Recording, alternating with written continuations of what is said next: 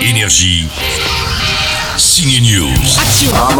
Il a commencé à danser le hip-hop dans les rues de Memphis et en 2012, le magazine Dance Magazine le classait parmi les meilleurs 25 danseurs du monde. Cette année, la chanteuse Alicia Keys le voulait avec elle sur scène aux Grammys. Mais de qui parles-tu Bertrand? Bah de lui, Lil Buck. What's up, y'all?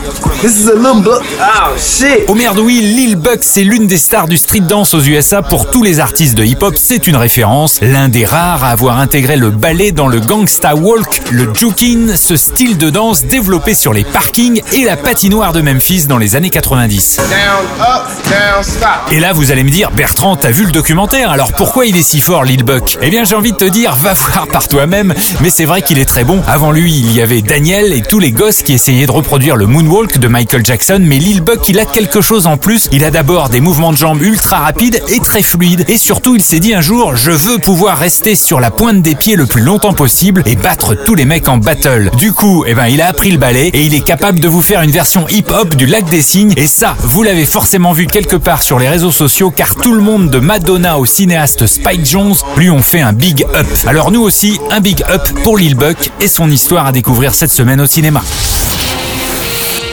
Énergie. News.